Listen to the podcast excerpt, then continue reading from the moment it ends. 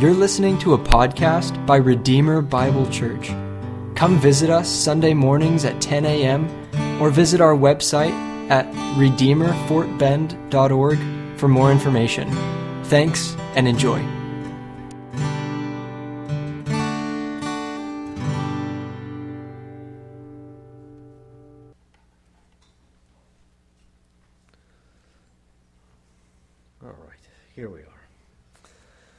Good morning. If you would please stand for the reading of the scriptures, but uh, I assure you we won't read the entirety of the, uh, of the epistle uh, in, in, one standing. Uh, I, am going to make a, uh, an audible here and say, let's read from verse 8 to verse uh, 14. I think this is the heart of the letter, and you will see the rest of it in a moment. Accordingly, though I am bold enough in Christ to command you to do what is required, yet for love's sake I prefer to appeal to you. I, Paul, an old man, and now a prisoner also for Christ Jesus, I appeal to you for my child Onesimus, whose father I became in my imprisonment. Formerly he was useless to you but now he is indeed useful to you and to me. I am sending him back to you, sending my very heart. I would have been glad to keep him with me in order that he might serve me on your behalf during my imprisonment for the gospel. But I preferred to do nothing without your consent, in order that your goodness might not be by compulsion, but of your own accord. If you would please be seated. It's Paul's custom to uh, commend some of the people to whom he writes or for, from whom he sends greetings. And I just want to say that uh, this has been a real privilege for me to serve alongside your, your leadership uh, while Ben was away on his sabbatical. And uh, uh I don't know if you guys know this, but I taught Ben some of what he knows, uh, and maybe a lot of things that he's forgotten. But uh, at any rate, I, I, I uh, think of the words of the Apostle John in 3 John chapter 4. Uh, I mean, chapter 1. There's only one chapter in 3 John as well, another short epistle. But verse 4 says, I have no greater joy than to hear that my children are walking in the truth. And uh, that is certainly the case. Uh, ben, keep up the good work. God bless you. So here we are uh, in Philemon, another one of the shorter letters of the book, uh, shorter books of the New Testament.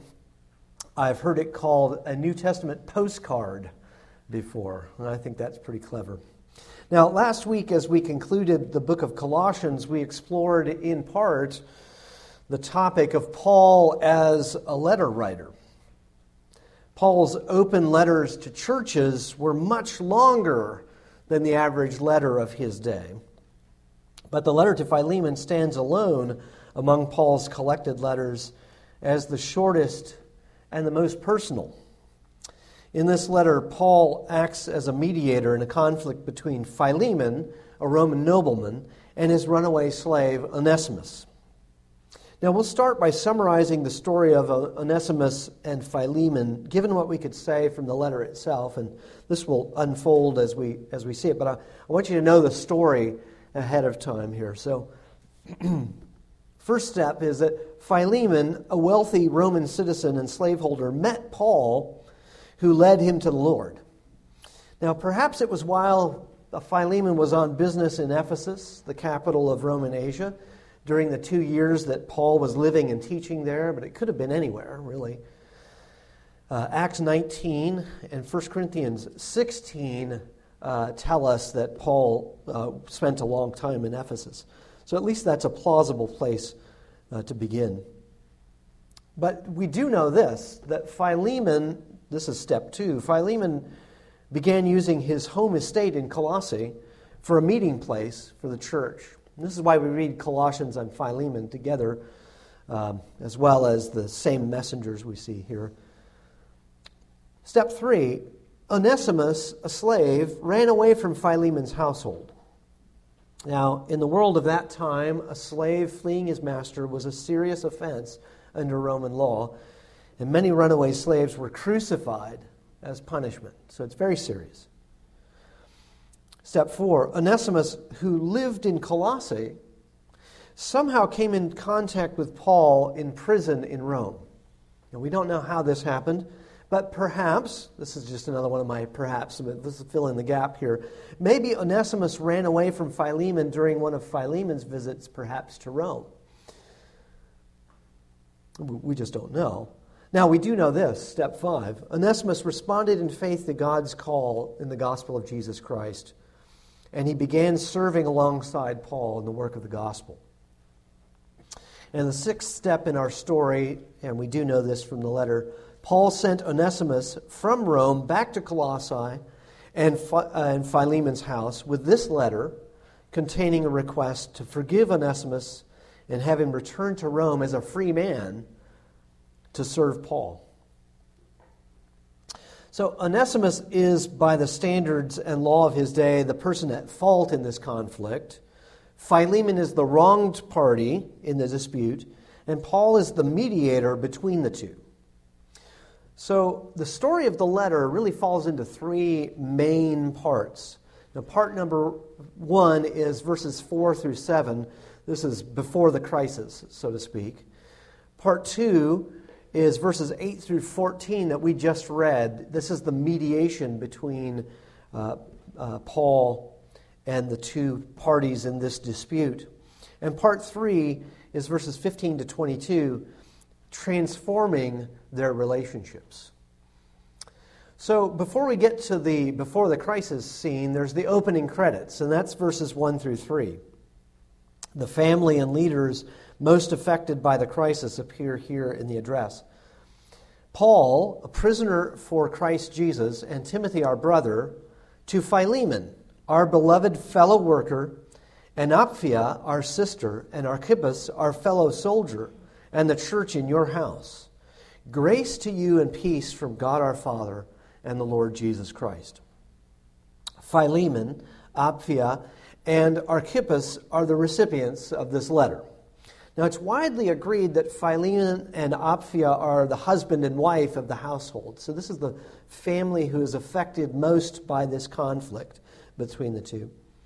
Now, Archippus, whom we met in Colossians 4:17, is likely a leader in the church Perhaps the pastor, while Epaphras, the founding pastor, is away.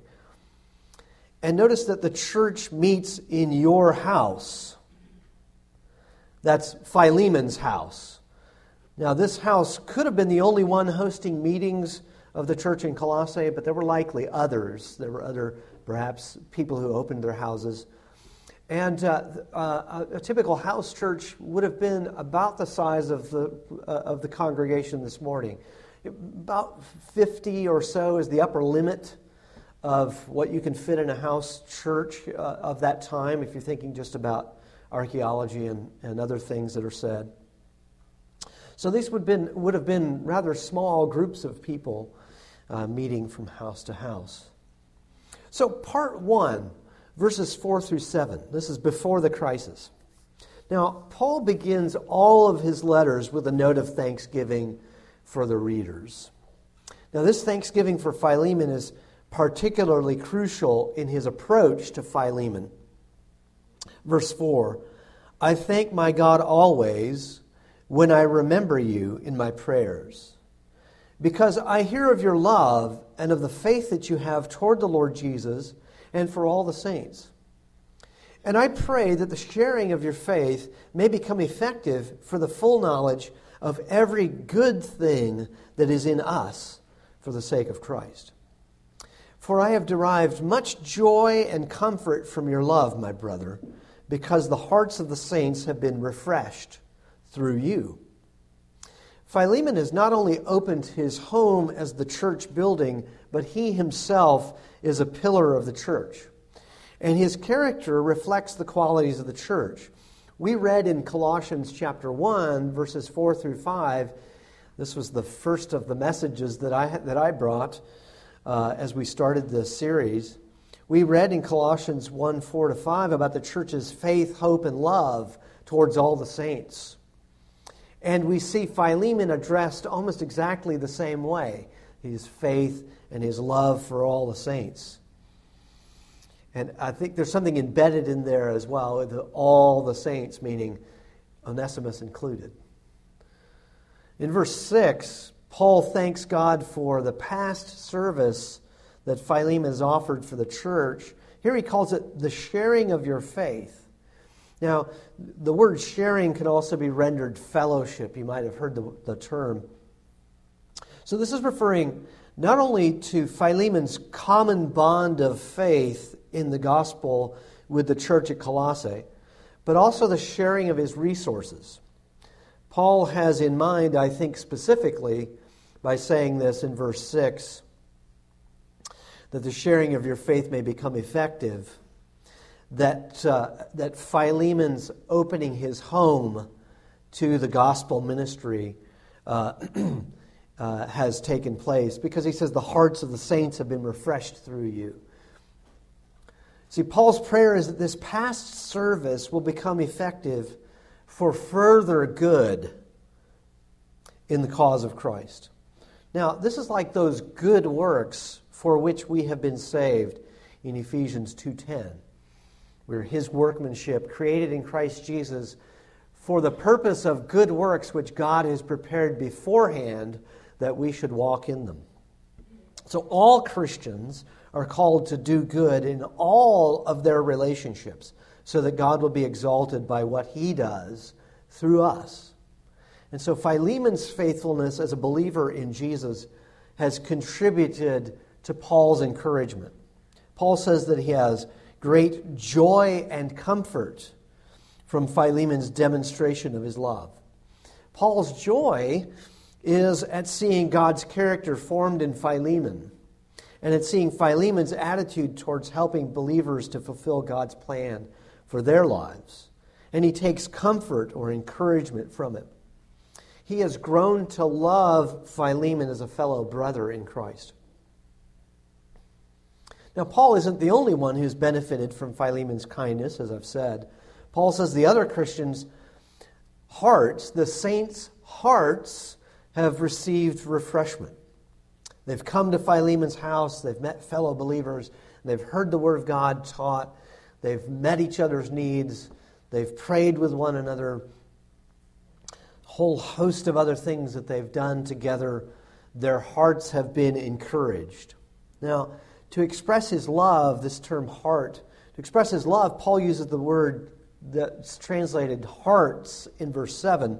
It's the Greek word splanchnon, can you say that real fast? Splanchnon. Uh, corresponding to our word guts or intestines or bowels, if you will. Uh, this Greek word guts describes the center of one's affection or mercy or compassion. Uh, there's even a verb for this that we're going to run into in a, uh, in, in a little bit here. But ancient Greeks felt their emotions in their intestines rather than in the heart. Okay, or you know, the Hebrews in their kidneys, uh, you know, just somewhere in here. Now, we modern English speakers would naturally use the word heart because that's just the way we think of things, rather than the word gut for this idea. It's English speaking mothers taught their English speaking children to speak English that way. That's just how we do it.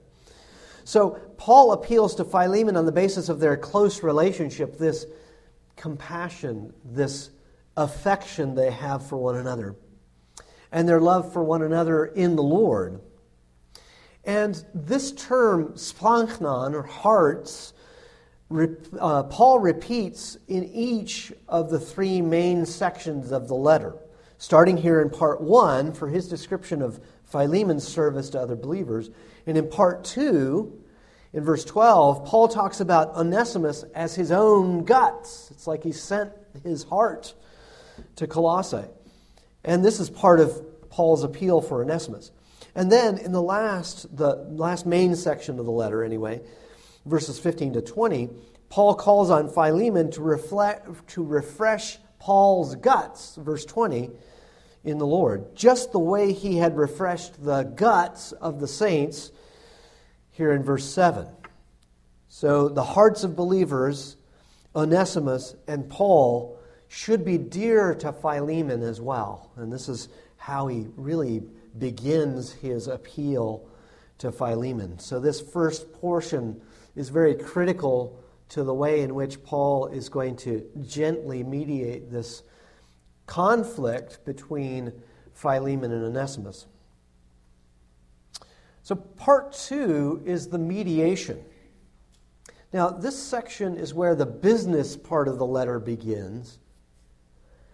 And if we look again to verses 8 through 10, accordingly, he says, Though I am bold enough in Christ to command you to do what is required, yet for love's sake I prefer to appeal to you.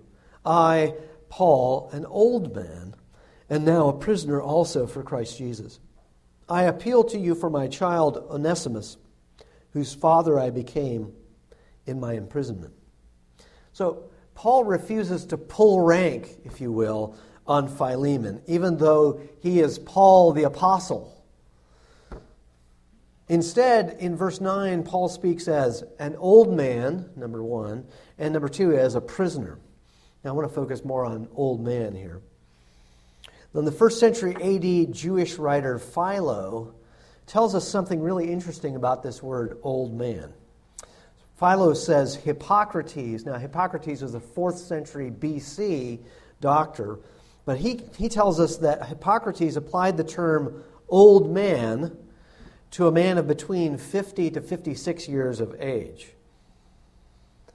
Uh, when I studied that, I was studying for this message, I thought, I'm an old man. wow.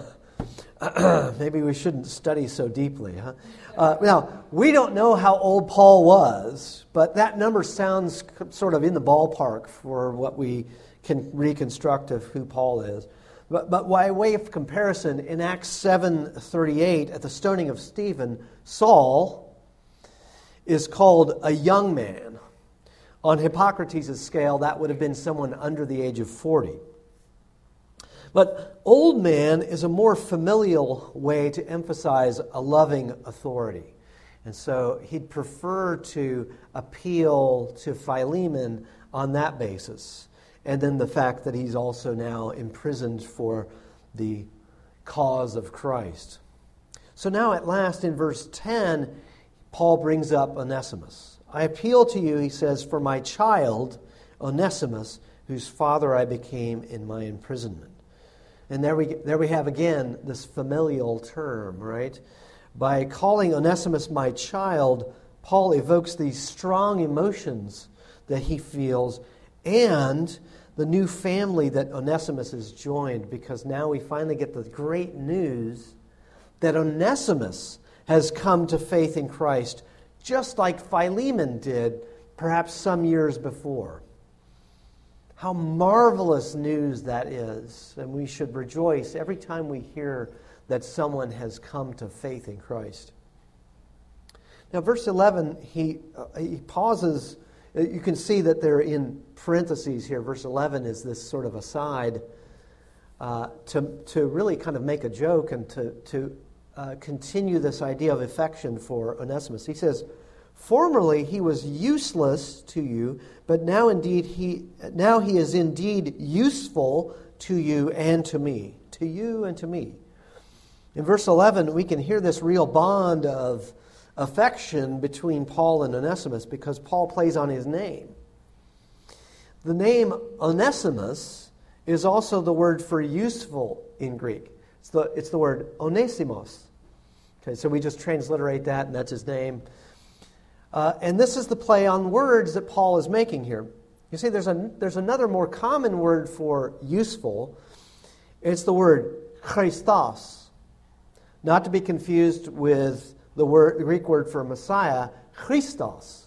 Okay, so chrestos, useful. Onesimos, useful. Now, if you want to negate a term in Greek, you stick an alpha on the front of it, an A on it. So it's like sticking UN uh, uh, in front of something, unuseful, right? So if you want to negate a term in Greek, you start the word with an alpha. So now when Paul says useless, he says achrestos. And when he says useful, he intensifies the word and says euchrestos. Literally, well useful. So indeed useful, the way uh, ESV says it. I would translate it really useful. He was useless. He was completely useless to you, and now he's really useful. Onesimus, while he was away from Philemon's household and no longer working as a slave there, he would have been useless in Philemon's eyes, at any rate. But now, with Paul, Onesimus is truly living up to his name here in Rome, and he will prove useful to you, Philemon, and to me, to Paul, if Philemon will agree to Paul's appeal. You see, when we come to faith in Christ, we go from being useless to being useful in God's economy.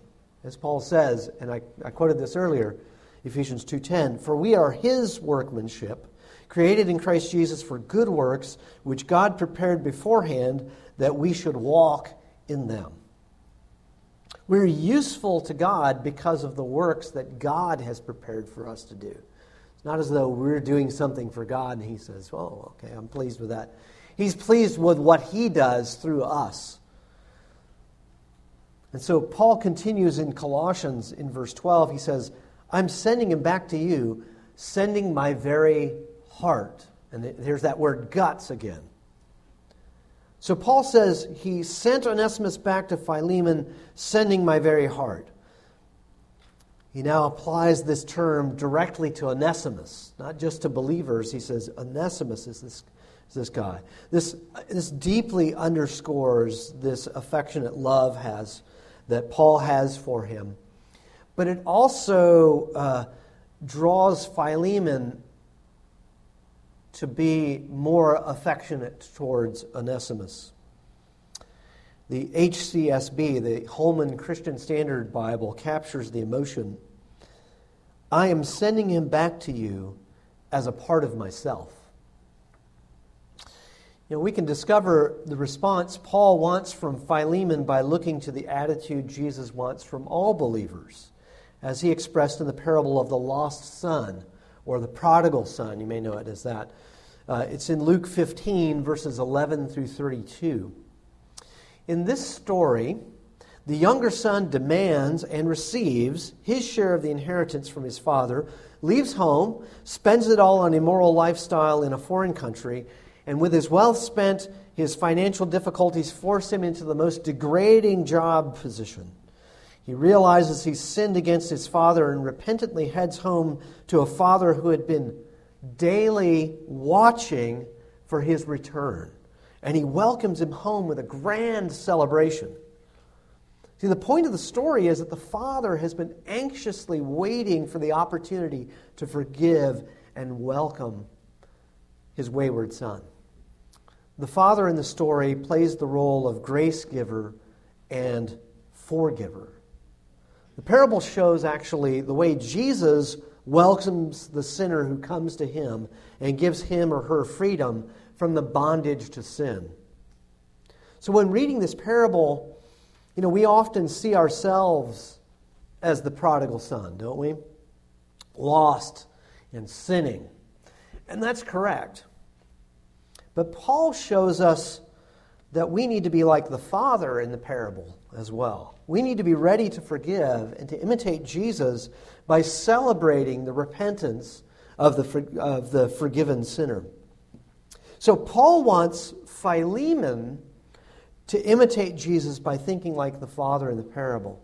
His heart needs to go out to Onesimus, just the way the father in the story in Luke 15 20, the father had compassion on this man from afar. This is, this is the key to, to tell us there he is. He's been, you know, he's been out there like waiting for him to come back.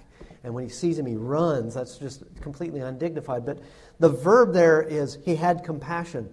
Well, that's our word splanchnon again. That's the verbal form of this word splanchnon. So, so his guts went out to his wayward son, and he runs to meet him. And he, and he uh, just takes him in his arms, and, and there's this great celebration. That's exactly the way Paul is saying, Philemon, you need to be ready to welcome Onesimus back, just like Jesus said in that parable. So Paul goes on in Philemon, verse 13 I would have been glad to keep him with me in order that he might serve me on your behalf during my imprisonment for the gospel. Now, Paul's persuasion continues with a key phrase to serve me on your behalf. Onesimus takes the place of Philemon in service to Paul. And what a fascinating substitution this is. We've seen the point before. Onesimus, who Philemon considered useless, is really useful to Paul. And, and Philemon now is being useful through Onesimus to Paul. But verse 13, in verse 13, Paul acknowledges this problem when he says, I would have been glad to keep him with me. He refuses to let Onesimus continue in an absent without leave situation. He must have persuaded Onesimus that it was time to set things right with Philemon because Onesimus goes back to Colossae with Tychicus to deliver this correspondence. Remember, we read that in, in uh, Colossians chapter 4, verses 7 through 9. So Onesimus is the returning prodigal son, if you will. So now we come to verse 14, which I think really is the key to the book because it's the heart of Paul's approach to Philemon as he brings this request for Onesimus. Verse 14 I prefer to do nothing without your consent in order that your goodness might not be by compulsion, but of your own accord. See, true obedience, by which I mean willing obedience that glorifies God, True obedience to God's will is willing and joyful obedience. See, the action that Paul requests from Philemon, he calls your good. The ESV translates your goodness. But that's easy to misunderstood, misunderstand, I think, goodness as a character quality when Paul is really asking for an action here. So the word good is an action, like Ephesians 2:10. Again, for good works we've been created. So, in Philemon 14, in order that your good deed, we could sort of revise or paraphrase, in order that your good deed might not be by compulsion, but of your own accord. Now, it's this part of the verse, by compulsion, that's contrasted with of your own accord. We could say, of your own uncoerced volition. Might, might be one way to say it. Of, of you're at liberty to do what is right. In other words, you're at liberty to do what God wants. But Paul doesn't want to force Philemon in any way because it must not be coerced if it's truly to imitate God. Now, to illustrate not by compulsion, we can look to another passage like this. Know, Paul's uh, approach to his request for this good deed is the same as his approach to giving in 2 Corinthians 9 7. And it just happened to be the, the, uh, the topic of this morning's uh, Sunday school. Everyone kept reading 2 Corinthians 9 7. I was going, yeah, yeah.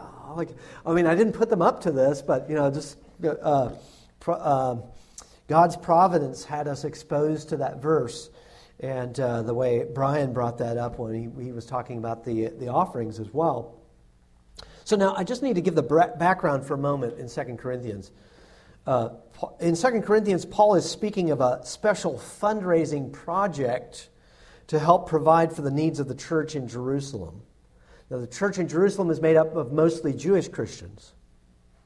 Now, the money was being raised from the churches outside of Jerusalem where there were mostly Gentile Christians. And these funds are designed to demonstrate, not only to meet their needs, but they also demonstrate the unity between Jews and Gentiles in the church.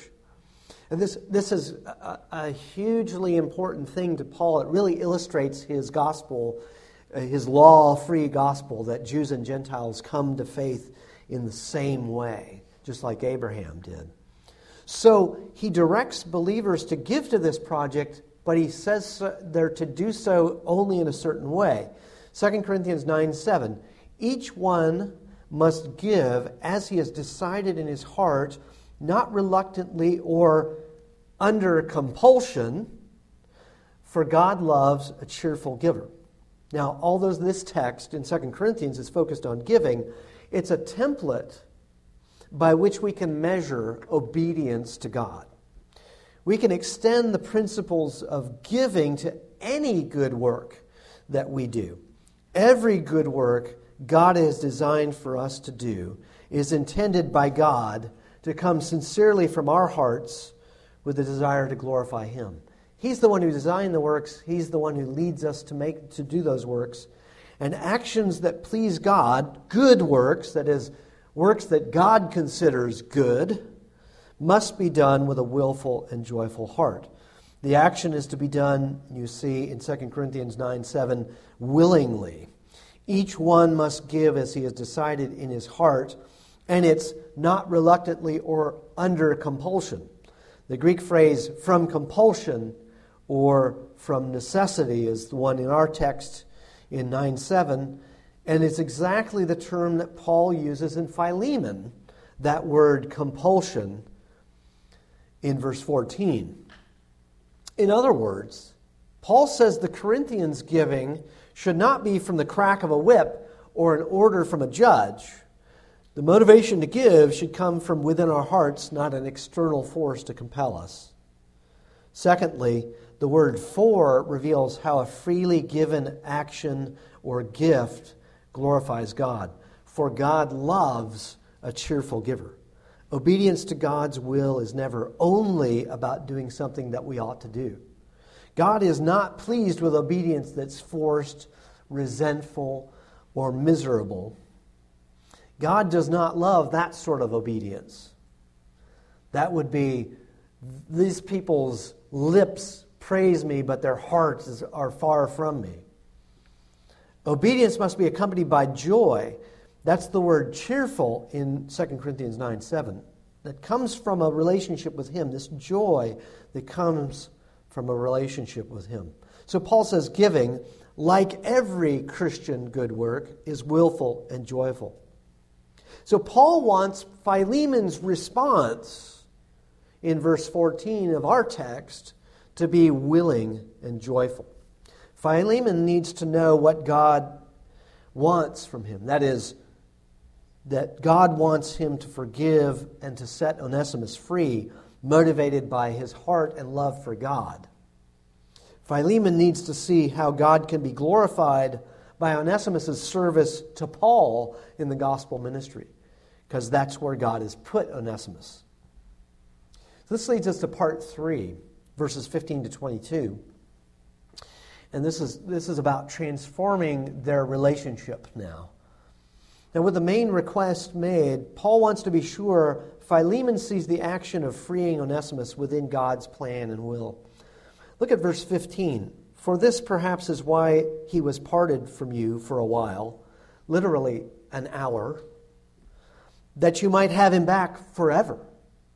No longer as a bondservant, that's the word slave again, but more than a slave, as a beloved brother, especially to me. But how much more to you, both in the flesh and in the Lord. The passive voice was parted, he was parted from you for an hour, emphasizes that God parted Onesimus from Philemon. It's somewhat, somewhat like uh, another situation with Joseph when he says to his brothers, You meant it for evil, but God meant it for good. Paul sees Onesimus as running away under God's sovereignty with ramifications for eternity. See, Paul makes a contrast between an hour and forever. You see it again in, uh, in verse 16, uh, sorry, verse 15. For this is perhaps why he was parted from you for an hour, so that forever you might have him back. As a believer in Christ, he can be Philemon's friend and brother for eternity. Isn't that amazing? I mean, you look around around this room and you say, "Wow, I'm going to get to spend eternity with my friends, my brothers, my sisters." See, Paul sees the salvation of Onesimus, the spiritual side of this story, as infinitely more precious than the financial loss or the personal affront against Philemon.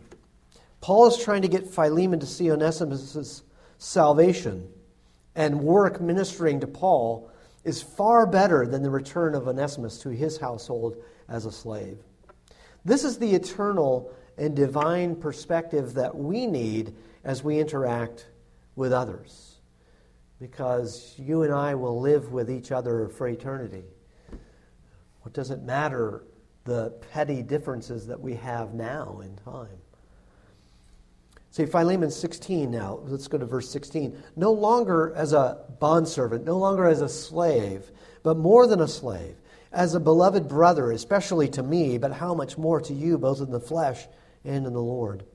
This is a very clear indication that Paul seeks Onesimus' freedom by pointing out the bond of brotherhood between Philemon and Onesimus. Their bond as Christians in the Lord will enable Philemon and Onesimus to be completely reconciled. In the next verse, he says, So if you consider me your partner, that's that word that's related to that word fellowship again. So if you consider me your partner, receive him as you would receive me. The words receive him as you would receive me are literally receive him as me. Paul wants Philemon to treat Onesimus the way he would treat Paul.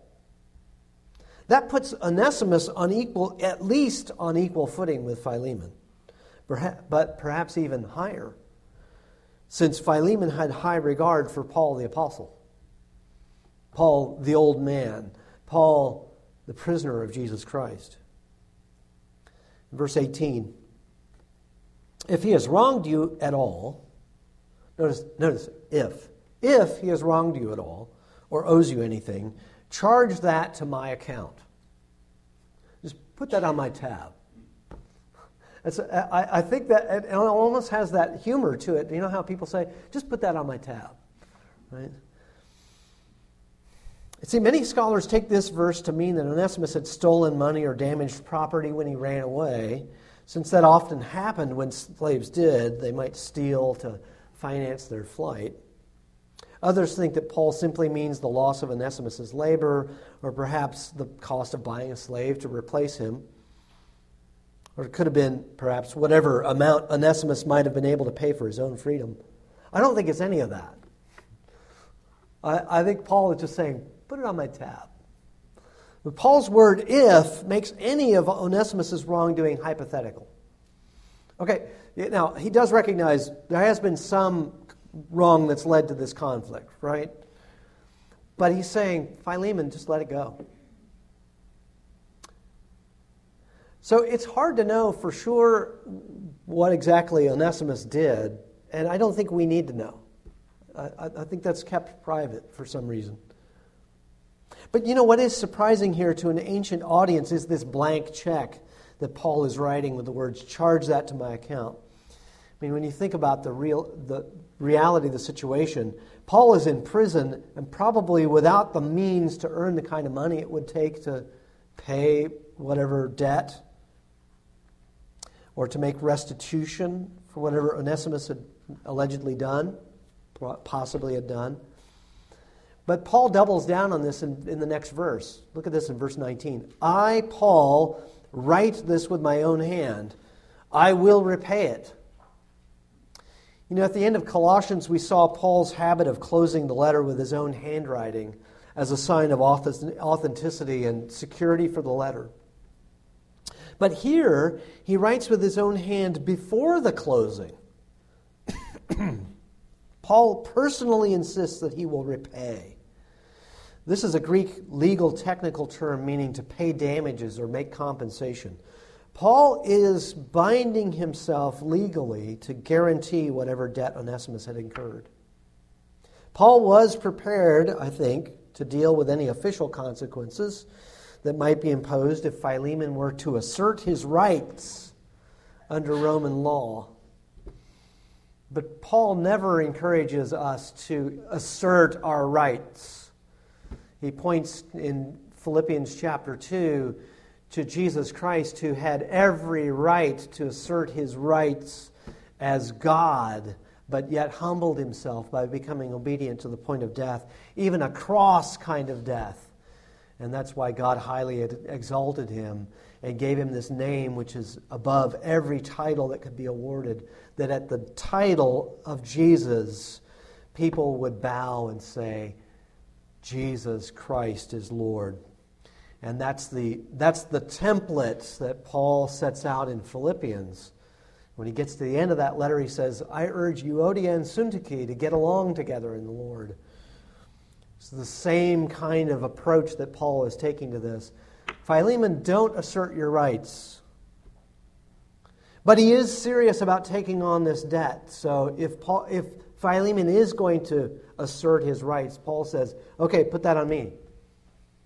It's like Jesus, isn't it? There's one mediator between God and man, Jesus Christ himself, a man. Paul is serious about taking on this debt, but he reminds Philemon of an even bigger debt that Philemon owes Paul. Verse 19 to say nothing of you're owing me even yourself.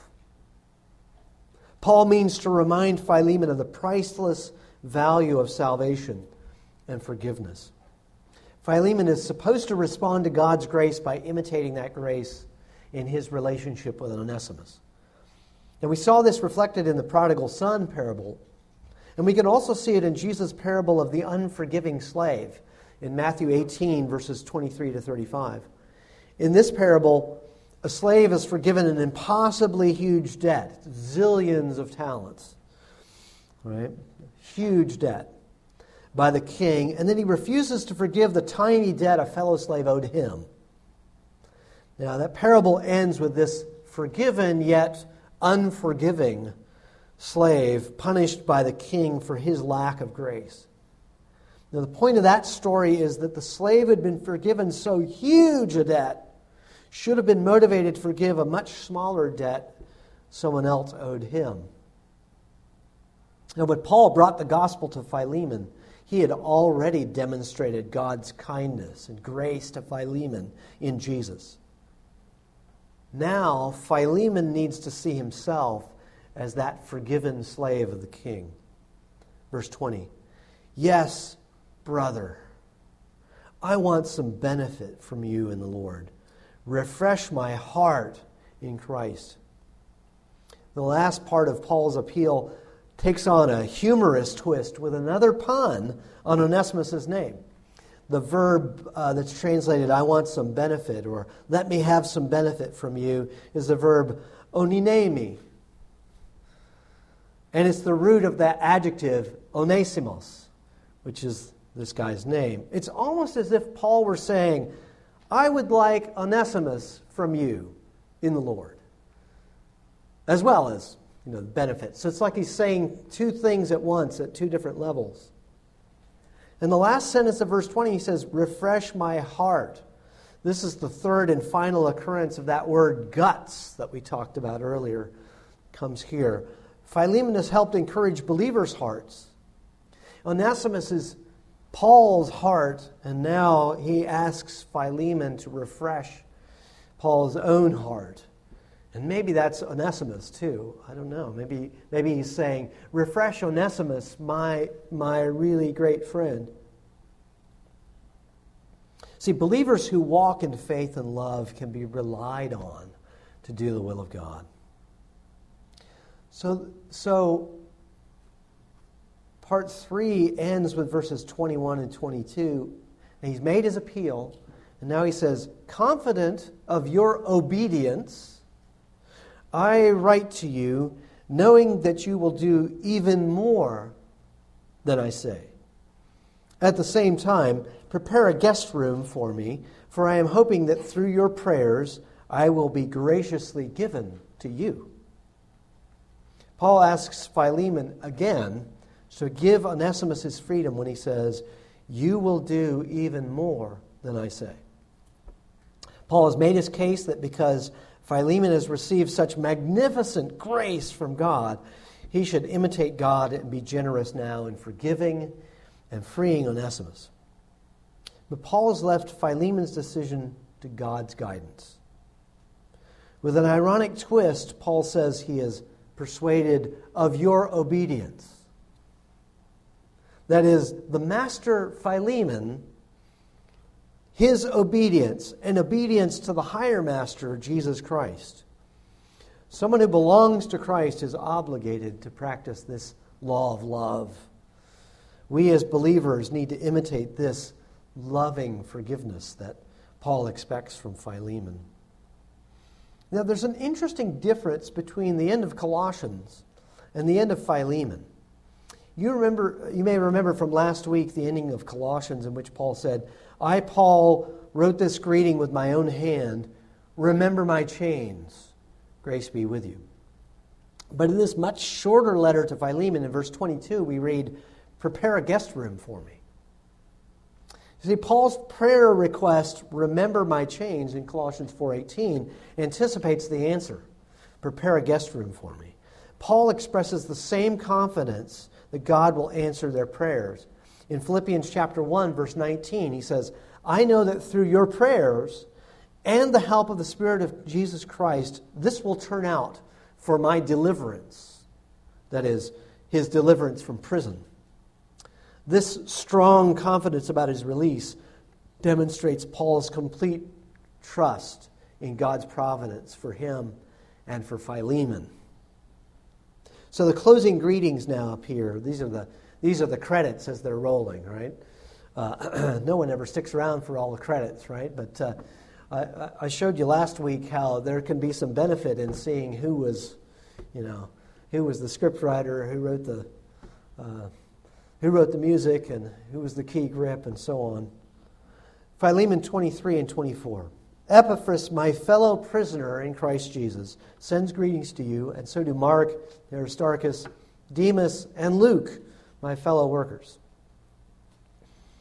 Did you notice that Aristarchus was called my fellow prisoner in Colossians 4:10 and Epaphras is now called my fellow prisoner. This is prisoner of war. Remember we talked about this now, the situation in Paul's confinement allowed people to visit and stay with Paul. The very end of the book of Acts describes this imprisonment. Uh, Acts 28, verses 30 and 31. Uh, he, meaning Paul, lived there two whole years at his own expense. The Net Bible says, in his own rented quarters, instead of in his own, for, at his own expense. And he welcomed all who came to him, proclaiming the kingdom of God and teaching about the Lord Jesus Christ with all boldness and without hindrance. So even, Paul, even though Paul is under house arrest, he's in chains, he's preaching the word of God without hindrance. So people are allowed to come and go. It's kind of a, it's not a high security prison, uh, not at least the building. It's high security in that he would have been chained. But it may be that Aristarchus and Epaphras traded places by serving uh, Paul, by sharing in his imprisonment. We just don't know why, why, why Epaphras is, uh, plays this role in, in Philemon and Aristarchus does in Colossians. But Philemon 25, the, the, the, end of the letter, he says, The grace of the Lord Jesus Christ be with your spirit. And the your there, by the way, is plural with y'all's spirit. Okay, this is, this is the New Texas translation. Uh, the grace of the Lord Jesus Christ be with y'all's spirit. That is, he's talking to the whole church again. So, you know, he's been talking to Philemon for most of the time, but now he, he, he turns back and, and addresses his closing blessing to the whole church. He's praying for the Lord's grace to be at work in Philemon's heart so that thanksgiving will abound to the glory of God. reconciliation between these two men would lead to far more wonderful and valuable demonstration of God's power. So, this little book of Philemon packs an outsized punch, doesn't it? There are some main things to remember. First of all, when Christ rescues us and gives us our freedom, we go from being useless to being useful for Him. Martin Luther is quoted as saying, I, I, couldn't find the source of this, so I'm always careful about quoting, but Martin Luther is quoted as saying, As Christ does for us with God the Father, so does Paul with Philemon for Onesimus. We are all God's Onesima. That is the plural of Onesimus. How do you say it? What's the plural of Onesimus? Onesimuses? We're all God's Onesimuses. Secondly, the best obedience to God's will is willing and joyful obedience. Thirdly, we are called by God, all of us, to imitate Jesus by being compassionate, gracious, and forgiving towards the prodigal son or towards anyone else with whom we might have a difference. Fourthly, we are all extravagantly forgiven in Christ, so we must ourselves be forgiving in the smallest offenses. And every offense against us is small compared to our own God forgiven sins. Now, with the holidays approaching, you will probably be stepping back into family situations and contexts that you don't find yourself in the rest of the year. And there's probably an Onesimus, there's probably a Philemon, there's probably a Paul in that situation. And so you may find yourself in different roles during the holidays. You may find yourself like Paul, the mediator who must gently and humbly remind us of our need to give and receive grace. You may find yourself like Onesimus you may be the one who has done wrong and who needs to come home to reconciliation and redemption.